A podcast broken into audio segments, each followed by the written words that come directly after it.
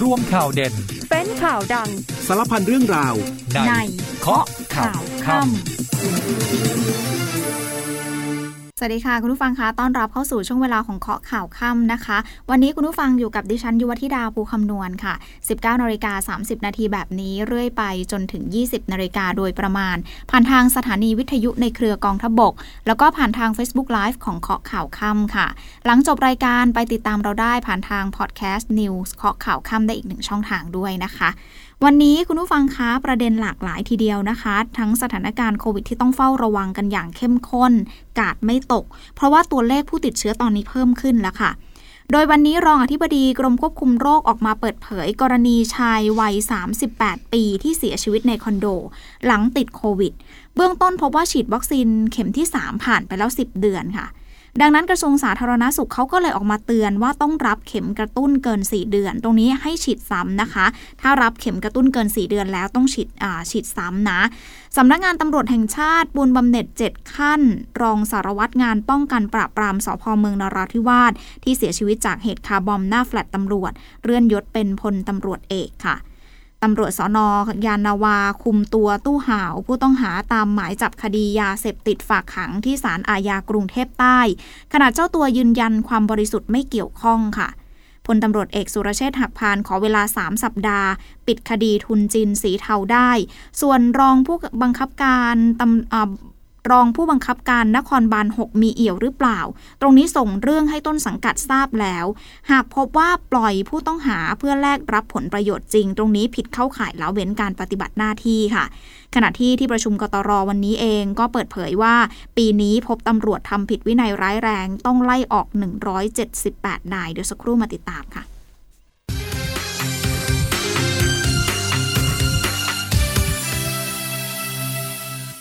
กลับมาข้อข่าวกันต่อค่ะ คุณผู้ฟังคะเริ่มกันที่เรื่องของโควิด -19 ตอนนี้กลับมาน่ากลัวอีกแล้วค่ะ เพราะว่าวันนี้กรมควบคุมโรคเขาทีส่งทีมสอบสวนโรค ร่วมกับกทม แล้วก็สถาบันนิติเวชไปตรวจสอบกรณีชายอายุ 38 ปีเขาเสียชีวิต หลังจากที่ติดเชื้อโควิด -19 พบว่าฉีดวัคซีนเข็มกระตุ้นเข็มที่ 3 แล้วนะคะ โดยนายแพทย์โสพลเอี่ยมสิริทาวรรองอธิบดีกรมควบคุมโรค เปิดเผยว่ากรณีการเสียชีวิตของชายอายุ 38 ปี ที่ติดโควิดนอนเสียชีวิตในคอนโดมิเนียม เมื่อวันที่ 23 พฤศจิกายน สอบสวนโรคเบื้องต้นค่ะ ได้รับวัคซีน 3 เข็ม ได้รับเข็มสุดท้ายไปเมื่อเดือนมกราคมปี 65 ก็คือปีนี้แหละ ประมาณ 10 เดือนที่แล้วค่ะ ขณะนี้ผลการชันสูตรหาสาเหตุการเสียชีวิตจากสถาบันนิติเวชวิทยาของโรงพยาบาลตำรวจ ก็จะทราบผลในเร็วๆนี้นะคะ ทางนี้สามารถเข้ารับวัคซีนได้ที่สถานพยาบาลใกล้บ้านนะ คุณผู้ฟังไม่เสียค่าใช้จ่ายใด ๆ เลย ถ้าประชาชนสงสัยมีข้อสงสัยเกี่ยวกับปัญหาโรค ปัญหาภัยสุขภาพ ก็สอบถามข้อมูลเพิ่มเติมไปได้ ที่สายด่วนกรมควบคุมโรค 1422 แล้วก็ขอความร่วมมือประชาชนกลุ่มเสี่ยง กลุ่ม 608 เนี่ยแหละค่ะ ก็คือกลุ่มผู้สูงอายุ หรือว่ากลุ่มเสี่ยงโรคเรื้อรังที่ไม่ได้ฉีดวัคซีน หรือว่ารับวัคซีนครบนานเกิน 4 เดือนไปละ ก็เข้ารับวัคซีนเข็มกระตุ้น เพื่อสร้างภูมิคุ้มกันกันที่เพียงพอเนาะจะสามารถป้องกันการป่วยหนัก แล้วก็ลดโอกาสการเสียชีวิตได้นะคะทีนี้ไปกันที่จีนกันหน่อยค่ะ คุณผู้ฟังคะล่าสุดพบยอดผู้ป่วยโควิด -19 รายใหม่เนี่ย31,444 คน ทำสถิติสูงสุดนับตั้งแต่พบการระบาดครั้งแรกในประเทศเมื่อเกือบ 3 ปีก่อน กรุงปักกิ่งของจีนค่ะ รายงานว่าพบผู้ติดเชื้อโควิด -19 1,648 คนเมื่อวันพุธ เพิ่มขึ้นจากวันอังคารที่ 1,486 คน ส่วนนครเซี่ยงไฮ้ค่ะ ซึ่งเป็นศูนย์กลางด้านการเงินของจีนเนี่ยรายงานว่าพบผู้ป่วยโควิด 67 คน ลดลงจากอังคารที่มี 68 คน ขณะที่นครกวางโจในมณฑลกวางตุ้งทางตอนใต้ของจีนนะคะ ที่เนี้ยตรงเนี้ยมีประชากรประมาณ 19 ล้านคน ติดเชื้อโควิด 7,620 คน ลดลงมาจากวันอังคารที่ติดเชื้อไป 7,970 คน ด้านนครฉงชิ่งทางทิศตะวันตกเฉียงใต้ของจีน ตรงนี้พบผู้ติดเชื้อ 7,846 คนนะคะ เพิ่มขึ้นมาจากวันอังคารที่ 6,943 คนต่อกันที่ธุรกิจสีเทาของอธุรกิจสีเทาของกลุ่มทุนจีนค่ะ วันนี้ทางเจ้าหน้าที่ตำรวจเนี่ยเขาได้ควบคุมตัวตู้ห่าวจากสอนอคันยาวไปขออำนาจศาลอาญากรุงเทพใต้ฝากขัง ซึ่งศาลเขาก็พิจารณาแล้วนะคะ ไม่ให้ประกันตัว เพราะเกรงว่าจะหลบหนี เนื่องจากคดีมีอัตราโทษสูง รวมไปถึงพบยาเสพติดจำนวนมากด้วยพนักงานสอบสวนก็นำตัวนายชัยนัทกรชยานันหรือว่าตู้ห่าว ไปฝากไปยื่นคำร้องฝากขังครั้งแรกต่อศาล ในความผิดฐานสมคบโดยการตกลงกันตั้งแต่สองคนขึ้นไป เพื่อกระทำความผิดเกี่ยวกับยาเสพติด ผู้นั้นสมคบกันกระทำความผิดเกี่ยวกับยาเสพติด ร่วมกันจำหน่ายยาเสพติด และร่วมกันมีวัตถุออกฤทธิ์ต่อจิตประสาทในการครอบครองเพื่อจำหน่ายค่ะซึ่งการออกหมายจับดังกล่าวนะคะ มาจากการที่ทางตำรวจนครบาลเองก็เข้าไปตรวจผับจินจินหลิง คือตู้ห่าวเนี่ยเขายื่นคำร้องพร้อมหลักทรัพย์ขอปล่อยตัวชั่วคราวนะคะ แต่ว่าศาลก็พิจารณาแล้วล่ะค่ะ เห็นว่าคดีนี้มันมีอัตราโทษสูง ยาเสพติดของกลางก็มีเยอะมาก พนักงานสอบสวนก็เลยคัดค้านการปล่อยตัวชั่วคราว เพราะว่าถ้าปล่อยไปปุ๊บเนี่ยก็เกรงว่าจะหลบหนีศาลจึงไม่อนุญาตให้ปล่อยชั่วคราวค่ะ เจ้าหน้าที่ราชทัณฑ์จึงได้นำตัวผู้ต้องหาส่งคุมขังยังเรือนจำต่อไป ด้านของบิ๊กโจ๊กนะคะพลตำรวจเอกสุรเชษฐ์หักพาน ขอเวลา 3 สัปดาห์ในการปิดคดีทุนจีนสีเทานี้ค่ะ โดยรองผู้บัญชาการตำรวจแห่งชาติกล่าวถึงผลการสอบสวน นายชัยวัฒน์กรชยานันหรือว่าตู้ห่าว นักธุรกิจชาวจีน ตู้ห่าวนี่เป็นชื่อเขานะคะเขาชื่อคือนายตู้ห่าวนะ การสอบสวนเมื่อคืนที่ผ่านมาเนี่ยค่ะบิ๊กโจ๊กบอกว่าผู้ต้องหายังให้การปฏิเสธ แล้วก็ขอไปให้การในชั้นศาลก็ถือว่าเป็นสิทธิ์ของผู้ต้องหาละค่ะ แต่ว่าอย่างไรก็ตามตำรวจก็มีหลักฐานที่ชัดเจนเหมือนกัน หลังจากนี้จะมีการดำเนินการสอบสวนเส้นทางทางการเงินเพิ่ม แล้วก็ยึดทรัพย์ของเครือข่ายในตู้ห่าวทั้งหมด ซึ่งก็จะเร่งทำคดีดังกล่าวให้จบภายใน 3 สัปดาห์ พร้อมกับชี้แจงรายละเอียดทั้งหมดให้กับสังคมได้รับทราบนะคะ รวมไปถึงจะมีการรวบรวมหลักฐานเพื่อที่จะขยายผลไปถึงทุนจีนสีเทาที่ใหญ่กว่า ขณะที่กรณีของภรรยานายตู้หาว ซึ่งมียศเป็นพันตำรวจเอกตำรวจก็จะเชิญมาให้ปากคำว่ามีส่วนเกี่ยวข้องกับการเงิน หรือว่าสินทรัพย์ของนายตู้หาวไหมหากพบมีความผิดจริง ๆ จะดำเนินคดีโดยไม่มีละเว้นค่ะ ส่วนที่นายชูวิทย์ได้ส่งข้อมูลภรรยาอีกคนหนึ่งของนายตู้หาวมาให้ ตรงนี้ยังไม่ทราบในรายละเอียดนะคะ ว่ามีความสัมพันธ์กันเช่นใด แต่ทราบว่าภรรยาที่เป็นตำรวจเนี่ยที่เป็นนายตำรวจคนเนี้ย มีการจดทะเบียนสมรสถูกต้องตามกฎหมาย ส่วนกรณีที่มีตำรวจเข้าไปเกี่ยวข้องกับคดีกลุ่มทุนจีนเป็นจำนวนหลายนายเนี่ยนะคะ ที่ผ่านมาบิ๊กโจ๊กบอกว่าได้ดำเนินการกับตำรวจสอนอยานาวาไปแล้วสองนายสอนอลาดพร้าวหนึ่งนาย ส่วนรองผู้บังคับการนครบาล6ก็ได้ทำหนังสือไปยังต้นสังกัด ก็คือผู้บัญชาการตำรวจนครบาลเพื่อที่จะมารับทราบข้อกล่าวหา ว่าอาจจะเข้าข่ายในการละเว้นการปฏิบัติหน้าที่ตามมาตรา 157 ที่ปล่อยรถยนต์ของ ของกลางของผู้ต้องหาไปโดยมิชอบ โดยเรียกรับผลประโยชน์ ซึ่งรถยนต์ดังกล่าวมีส่วนเกี่ยวข้องกับคดียาเสพติด ส่วนกรณีที่บุคคลนำเงินมาแลกกับการปล่อยรถ แล้วก็จะเป็นเป็นหลานของนายตู้ห่าวหรือเปล่าตรงเนี้ยพลตำรวจพลตำรวจเอกสุรเชษบอกว่ายังไม่ขอเปิดเผยในรายละเอียดนะคะ ขณะเดียวกันก็กำลังสอบสวนกลุ่มคนจีนที่ลักลอบมาทำธุรกิจในไทย หากพบผิดก็จะส่งตัวกลับไปยังประเทศจีนทั้งหมดค่ะ เนื่องจากว่าตอนนี้ได้มีการประสานกับทางการจีนเรียบร้อยแล้ว ส่วนความสัมพันธ์ของนายตู้ห่าวที่มีความเชื่อมโยงกับอดีตรัฐมนตรี แล้วก็บุคคลที่เกี่ยวข้องในพักการเมือง ก็จะต้องมีการสอบสวน รวบรวมพลังพยานหลักฐานกันละค่ะ ก็ต้องให้ได้ข้อเท็จจริงที่ชัดเจนก่อน แต่ว่าจะไม่มีการเชิญตัวมาสอบปากคำนะคะ ซึ่งการรวบรวมพยานหลักฐานก็เป็นหน้าที่ของตำรวจที่จะต้องมีความชัดเจน หากพบผิดจริง ๆ มีการออกหมายจับทันทีค่ะ ด้านพลเอกประยุทธ์จันโอชานายกรัฐมนตรี และรัฐมนตรีว่าการกระทรวงกลาโหมเอง ก็ได้กำชับให้ตำรวจทำคดีนี้อย่างตรงไปตรงมา เพราะว่ามันเกี่ยวข้องกับหลายฝ่ายค่ะ หากไม่รอบคอบจะทำให้องค์กรตำรวจเสื่อมเสียไปด้วย พูดถึงเรื่องนายกรัฐมนตรีนะคะ วันนี้ท่านก็เป็นประธานการประชุมคณะกรรมการตำรวจนะคะ มาดูผลการประชุมกันหน่อยค่ะ วันนี้ท่านนายกรัฐมนตรีก็เดินทางไปเป็นประธาน หลังเสร็จสิ้นการประชุมค่ะพลตำรวจตรีอาชยนไกรทองโฆษกสำนักงานตำรวจแห่งชาติ เปิดเผยว่าที่ประชุมได้สรุปถึงการกระทำผิดวินัยร้ายแรงของข้าราชการตำรวจในรอบปีห่วงเดือนพฤศจิกายนค่ะ ได้มีคำสั่งไล่ออกข้าราชการตำรวจ 9 นาย ปลดออกจากราชการ 5 นาย รวมทั้งสิ้นเนี่ย14 ราย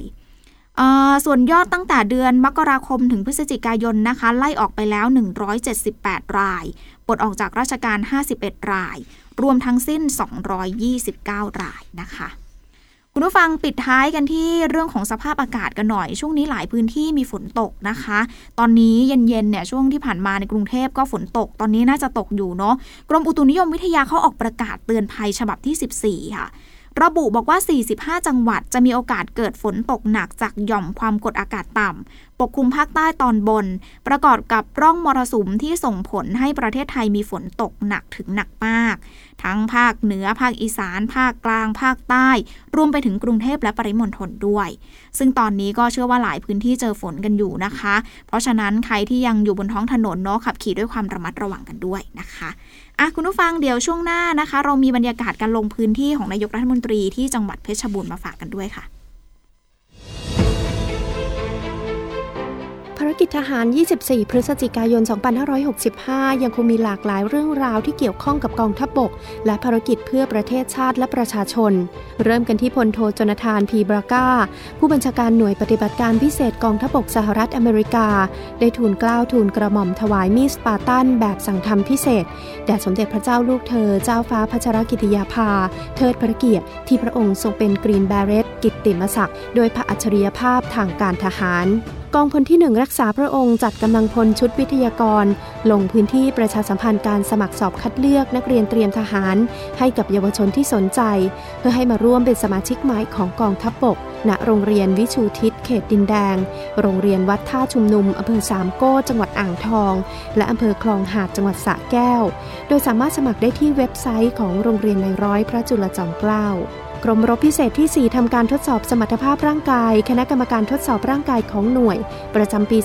2566 ครั้งที่ 1 เพื่อเพิ่มเสริมประสิทธิภาพให้กำลังพล ณ สนามทดสอบสมรรถภาพร่างกายของหน่วย จังหวัดลบบุรี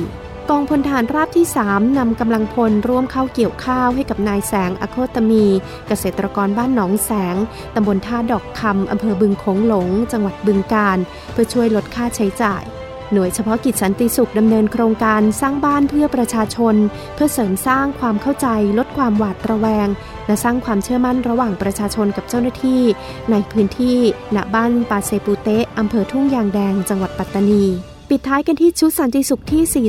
401 ดำเนินกิจกรรมหมอเดินเท้าเข้าทหารการประชาสัมพันธ์ ให้ประชาชนและเยาวชนเข้ารับการฉีดวัคซีนป้องกันโควิด -19 ในพื้นที่หมู่ที่ 6 ตำบลละหารอำเภอยี่งอ จังหวัดนราธิวาส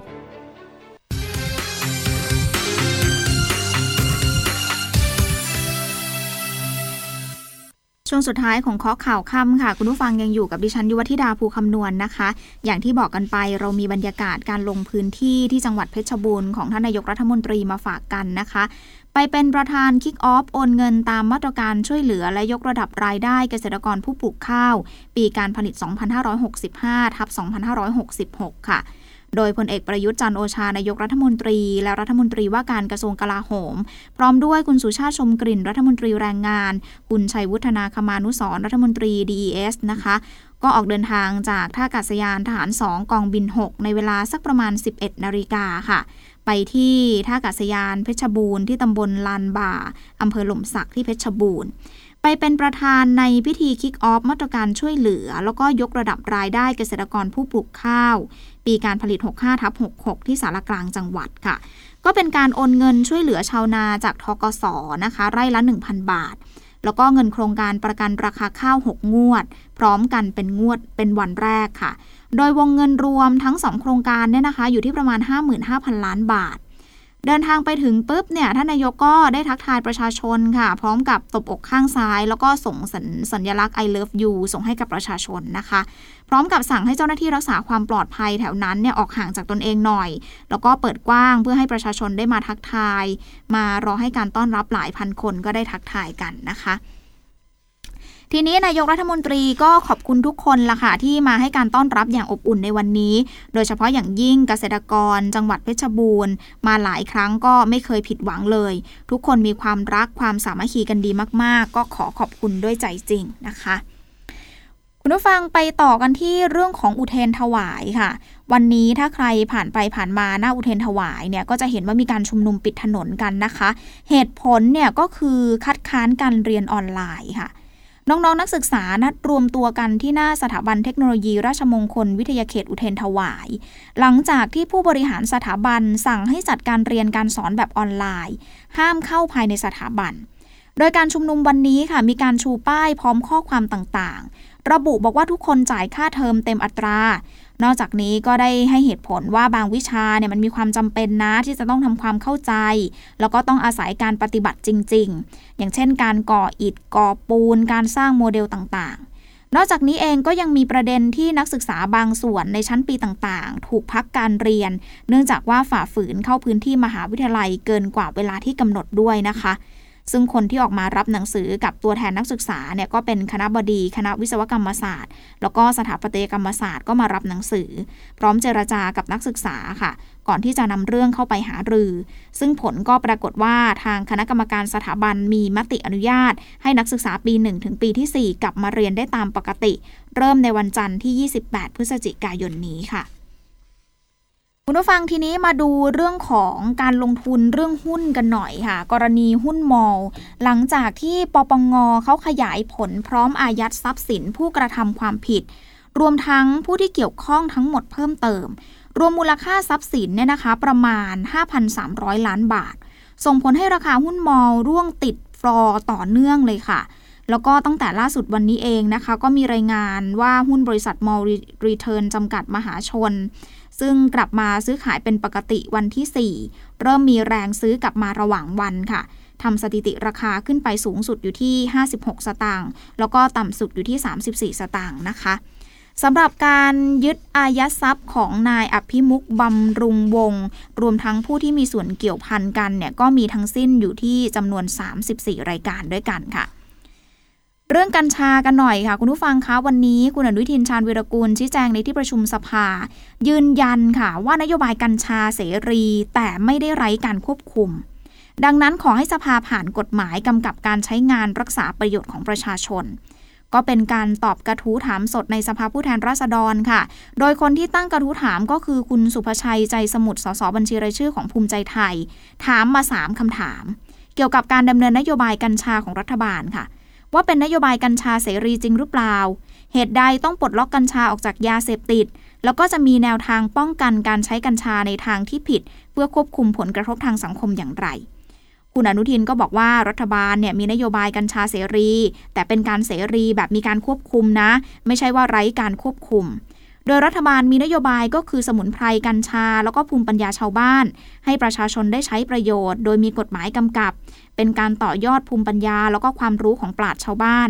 ซึ่งมูลค่าการตลาดของกัญชามีนับแสนล้านบาท ถือเป็นโอกาสทางเศรษฐกิจของคนไทย ซึ่งทั้งก่อนแล้วก็หลังเลือกตั้งพรรคการเมืองหลายพรรคก็มีนโยบายเกี่ยวกับกัญชาเช่นเดียวกัน การถอดกัญชาจากยาเสพติด ได้ลบอุปสรรคที่เป็นข้อจำกัดในการศึกษาวิจัยพัฒนาเทคโนโลยี ในการที่จะใช้กัญชาเพื่อประโยชน์ทางการแพทย์ อุตสาหกรรมทางการแพทย์ แล้วก็ผลิตภัณฑ์อื่น ๆ เพื่อเป็นการสร้างโอกาสทางเศรษฐกิจ สร้างรายได้ให้กับประชาชน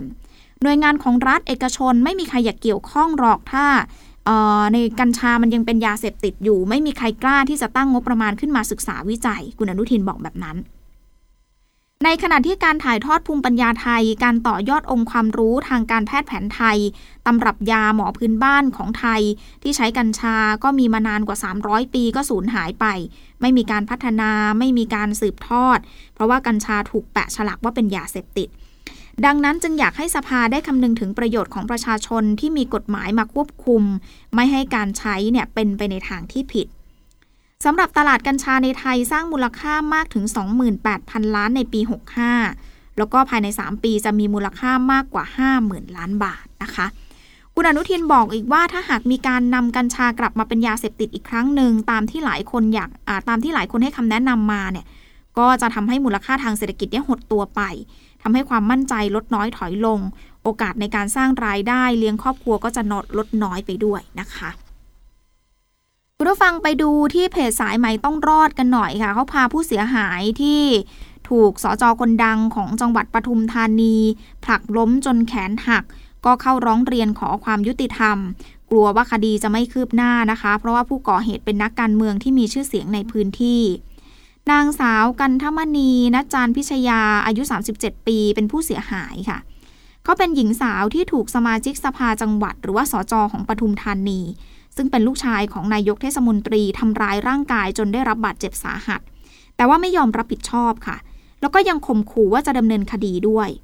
โดยเหตุการณ์ดังกล่าวเกิดขึ้น 5 พฤศจิกายนที่ผ่านมานางสาวกันทมณีเนี่ยก็ได้เล่าว่านั่งรับประทานอาหารอยู่กับแฟนที่ร้านอาหารแห่งหนึ่งย่านย่านอำเภอธัญบุรี ซึ่งขณะกำลังจะกลับบ้านเนี่ยสจคนดังกล่าวก็ได้เข้ามาหาเรื่อง แล้วก็ผลักเธอเนี่ยล้มลงอย่างแรงจนข้อมือกระดูกแตกแล้วก็หัก โดยไม่ทราบสาเหตุที่มาก่อเหตุแต่อย่างใด จนถึงวันนี้ที่มาร้องเรียนกับกระทรวงยุติธรรมเนี่ยนะคะ เพื่อให้คุ้มครองความปลอดภัย เพราะว่ากลัวว่าจะโดนทำร้าย รวมไปถึงเรื่องของเงินเยียวยา เนื่องจากว่าหลังจากได้รับบาดเจ็บ ไม่สามารถประกอบอาชีพได้ตามปกตินะคะคุณผู้ฟังไปดูกันที่เรื่องของรัฐบาลกันหน่อยค่ะ เขาเพิ่มช่องทางยืนยันตัวตน เพื่อที่จะเข้าถึงแอปพลิเคชันทางรัฐนะคะ โดยอำนวยความสะดวกให้กับประชาชนเข้าถึงบริการภาครัฐ สามารถยืนยันตัวตนได้ผ่านทางเคาน์เตอร์เซอร์วิสร้านเซเว่นอีเลฟเว่นทุกสาขา ใช้แค่บัตรประชาชนใบเดียวค่ะ คุณรัชดาธนาดิเรก รองโฆษกประจำสำนักนายกรัฐมนตรี บอกข่าวดีรัฐบาลเพิ่มช่องทางการอำนวยความสะดวกประชาชน ในการพิสูจน์ แล้วก็ขอยืนยันตัวตนทางดิจิทัลภาครัฐ สำหรับบริการแอปพลิเคชันทางรัฐค่ะ ที่เคาน์เตอร์เซอร์วิสในร้าน7 e เ e ่ e อทุกสาขาทั่วประเทศ ก็สอดคล้องกับนโยบายของพลเอกประยุทธ์จันทร์โอชา ในการที่จะเดินหน้าขับเคลื่อน แล้วก็ผลักดันให้เกิดรัฐบาลดิจิทัลค่ะแอปพลิเคชันทางรัฐนี้นะคะ เป็นแอปพลิเคชันที่รวบรวมเอาบริการออนไลน์ของหน่วยงานรัฐมากกว่า 68 บริการ ก็นำมารวมกันไว้เป็นการตอบโจทย์การให้บริการประชาชน ครอบคลุมทุกช่วงทุกวัย อาทิบริการตรวจสอบสถานะสิทธิสิทธิเงินอุดหนุนการเลี้ยงดูเด็กแรกเกิด บริการตรวจสอบผลการสอบโอเน็ตจากสถาบันทดสอบทางการศึกษาแห่งชาติ บริการตรวจสอบเครดิตบูโร สิทธิประกันสังคม สิทธิรักษาพยาบาล รวมไปถึงบริการตรวจสอบ แล้วก็เช็คยอดเงินสมทบชราภาพแบบนี้รวมเอาไว้ในที่เดียวนะคะ อันนี้ยกตัวอย่างมา ทีนี้ไปดูเรื่องของ BTS กันหน่อยค่ะ คุณผู้ฟังคะเขาชี้แจงกรณีมีการเผยแพร่คลิปวิดีโอเรื่องหนี้ 40,000 ล้านบาทในโครงการ รถไฟฟ้าสายสีเขียว เพราะว่าต้องการขอความเห็นใจจากภาครัฐ ก็คือกรุงเทพมหานคร แล้วก็บริษัทกรุงเทพธนาคมจำกัด ให้ชำระค่าใช้จ่ายจากการให้บริการรถไฟฟ้าโดยคุณสุรพงษ์เลาหะอัญญากรรมการผู้อำนวยการใหญ่ BTSC ผู้ให้บริการรถไฟฟ้า BTS บอกว่าการให้เร่งชำระเงินในส่วนที่สามารถดำเนินการได้ เนื่องจากว่าศาลปกครองก็ได้ตัดสินแล้ว ว่าสัญญาจ้างเดินรถส่วนต่อขยายที่ 1 ช่วงอ่อนนุชแบริ่งแล้วก็ตักสินบางว่า เป็นสัญญาที่ถูกต้องตามกฎหมาย นอกจากนี้ยังมีส่วนต่อขยาย แล้วก็ส่วนของค่าติดตั้งงานระบบไฟฟ้าเครื่องกล รวมแล้วประมาณ 40,000 กว่าล้าน เราเป็นเอกชน เงินจำนวนนี้ก็เยอะมากล่าสุดต้องเพิ่มทุนเข้าไป 15,000 ล้าน แล้วก็กำลังจะกู้ผ่านบริษัทแม่ BTS Group เพิ่มเติมอีก เพื่อไม่ให้เป็นภาระหนี้ค่าใช้จ่ายเหล่านี้ไปกระทบกับการบริการประชาชน ก็อยากให้ภาครัฐจ่ายหนี้ส่วนใดที่เคยจ่ายได้ก็ขอให้จ่าย อย่างส่วนต่อขยายที่ 1 ที่เคยจ่ายมาก็อยากให้จ่ายบ้าง โดยสัญญางานจ้างส่วนนี้ปัจจุบันมีมูลค่าหนี้รวมเนี่ยหลักพันล้าน ก็อยากให้ภาครัฐ แล้วก็ให้บริษัทไม่ต้องแบกรับภาระต้นทุนเพียงผู้เดียว เพื่อให้กทมเองเนี่ยนะคะ เพื่อไม่ให้กทมต้องเสียดอกเบี้ยเพิ่มขึ้นทุกวันด้วย เป็นภาระต่อภาษีประชาชนเพิ่มมากขึ้น อะไรที่จ่ายได้ก็ขอให้รีบดำเนินการ เพราะไม่เช่นนั้นมันจะเป็นปัญหาดอกเบี้ยที่เดินอยู่ทุกวันนะคะ รู้ฟังปิดท้ายกันที่ผลการเลือกตั้งทั่วไปของมาเลเซียค่ะ เมื่อวันที่ 19 พฤศจิกายน ที่พักเสียงข้างน้อยของอันวา แล้วก็พักของมูยินดินมัสซินซึ่งได้เป็นพักฝ่ายจัดตั้งรัฐบาลนะคะ เพราะว่าจับมือกันได้ แล้วก็มีที่นั่งในสภา เพียงพอสำหรับการจัดตั้งรัฐบาลทันที